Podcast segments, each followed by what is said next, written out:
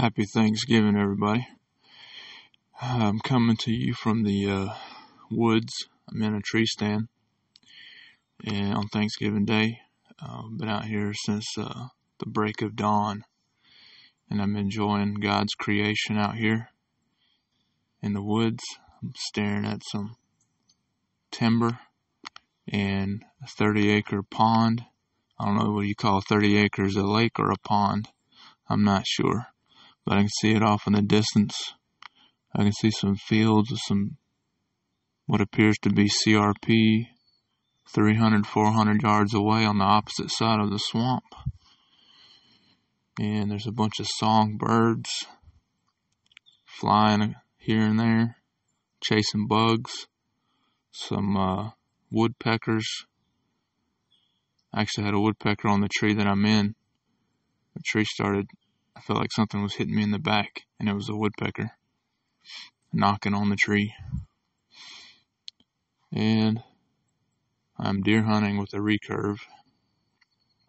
I haven't seen anything yet, but the neighbor about an hour and a half ago shot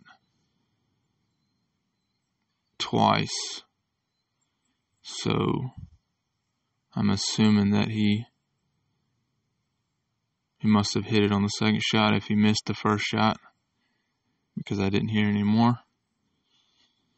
And so hopefully he has harvested food to supply his family because that's what I what I'm doing when I hunt. I'm harvesting food, enjoying God's creation, enjoying the challenge of hunting an animal and then enjoying the benefits of it once I harvest the animal.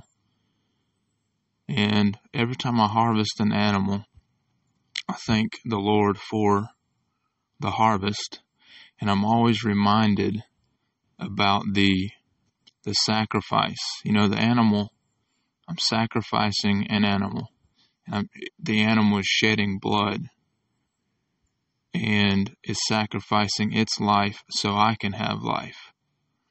And that's the way God created, ended up creating this earth that we're presently in, is that life had to be sacrificed for life. And that's the cycle we're in. Well, Jesus made the ultimate sacrifice, life for life so that we could have eternal life, not just physical life on this earth, which is temporary, but for our eternal soul. Because at the moment of conception, you are a soul. God knows who you are, your name, your life, and from that point on, you will live forever. Now, animals birds, deer, things like that don't have a soul and they won't live forever. They live at the point of their conception until their death. But we, since we have been created in the image of God, we have eternal life. Now, there's one of two places that we'll live according to Jesus. And that is one, without Christ and our trespasses and sin would be in hell for eternity once we die. Now, with Christ, if we accept Christ, we repent of our sins and we ask Him to come into our heart and save us, it is heaven for eternity. We'll live with Him for eternity and um, no more pain, no sorrow, no death will be heard of again and that'll be an amazing thing. So we have that choice. And on Thanksgiving Day, I'm thankful that I was given that choice and I had parents that raised me to under, to be able to understand that choice that I had to make on my own because my parents couldn't make that choice for me.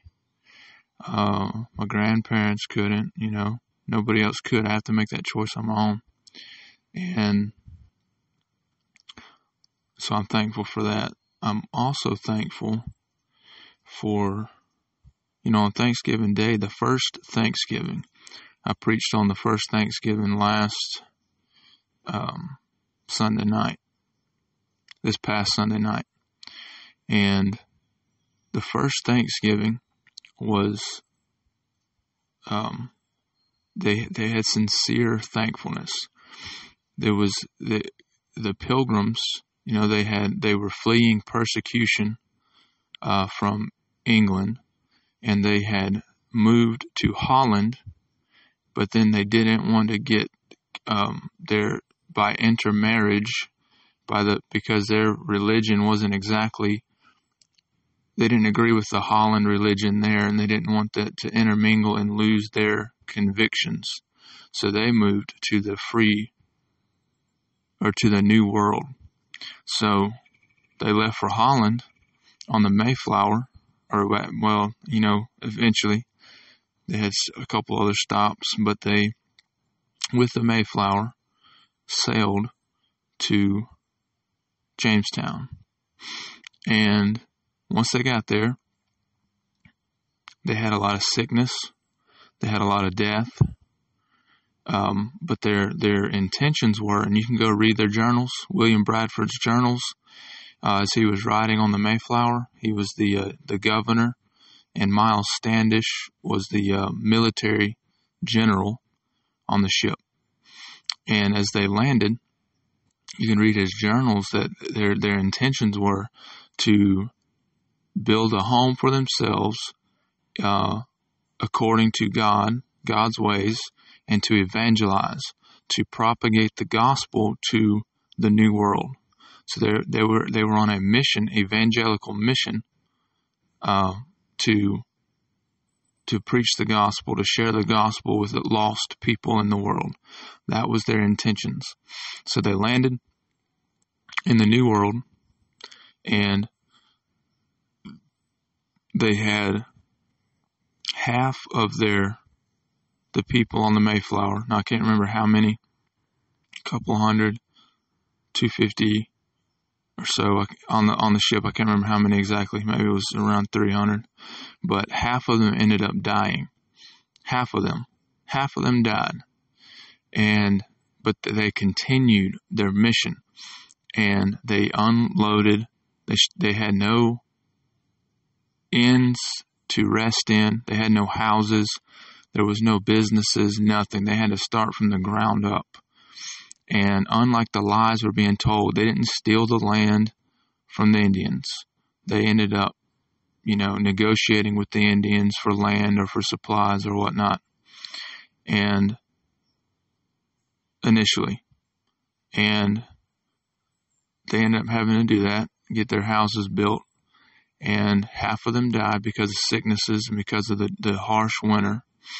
And when it was time for the Mayflower to go back to England, uh, none of the pilgrims got back on the ship that were still alive. They stayed to complete the mission that they uh, took part of. So they ended up founding the colony there, and they began building a town, and they began preaching the gospel and their first Thanksgiving was that following winter, and they had good relations with the Indians in the area at that time. And they had a Thanksgiving. They had a crop come in through that summer because the Indians taught them how to grow corn, you know, using fish heads for fertilizer and how to grow other things there in this soil that they it was unfamiliar to them. But they ended up surviving through the next winter because they had help from the, the natives and ultimately because of God. They decided that they were going to serve God and they were going to live according to their convictions that they had based on God's word. So they did that. And the first Thanksgiving was because God had sheltered them and provided for them through that year and through that winter and provided them food and that's why we celebrate Thanksgiving. And that's why I'm celebrating Thanksgiving. We're going to join our family here in a little while. We're going to cook a turkey and thank the Lord for the blessings that He's given us this year for the harvest. And every time I harvest an animal, that's Thanksgiving. I give thanksgiving to the Lord And I thank Him for that provision, for that sacrifice that was given. So I hope, I hope that you are thankful on this Thanksgiving to God. We're not just, this is the problem. Everyone, everyone wants to be vague these days. So I'm just thankful. I'm thankful. I'm just thankful for this. I'm just thankful. Who are you thankful to? The pilgrims gave thanksgiving to God. You know, read Psalms 100. You know, give, uh, give thanksgiving. Make a joyful noise unto the Lord, all you lands, and give thanksgiving. You know, another uh, uh, Psalms it says, make a joyful, um, sing with harps and with strings and the ten strings with the instruments, a psaltery and harp. Uh, uh, Psalms 139. Uh, give thanks unto the Lord, for his mercy endures forever. On and on and on. Um, just hopefully that hopefully our attitude is in the right place that we give thanks to God specifically for what he's done and we can do that if we know Christ and we understand the sacrifice He gave us. So, and that's what I'm thankful for is for His sacrifice for my my family, uh, the church family, um, all of our friends, and I'm thankful. Just the list keeps going on and on, just like that old hymn. Count your blessings, name them one by one. Count your blessings, see what the Lord has done, and it just goes on and on. So, you know, I could keep going a long time, but I won't for time's sake. So, but I hope we're in a thankful attitude and we give thanks to God for what He's done. I know we've been through a rough time this year with all these uh, false flags and um, corruption, these globalists trying to take over and poisoning people with the vaccines and we have a lot of people. Um, we've had millions of people die just in the U.S. from the vaccines, and it's peaking still. You look at the insurance actuaries that are they're showing a forty percent all cause mortality, and that's from the shots. It was unheard of to see an all cause mortality above maybe six percent, maybe six to ten percent, maybe not even that but it's at 40% all cause mortality because of the vaccines. Um, I mean, they're not vaccines, they're bioweapons. You know what I mean? Um, but we have a lot to be thankful for in spite of that. God is still in control. And as Second Chronicles 7:14 says, if my people will humble themselves and pray and seek my face and turn from their wicked ways, I will hear from heaven forgive them of their sins, and heal their land. Happy Thanksgiving.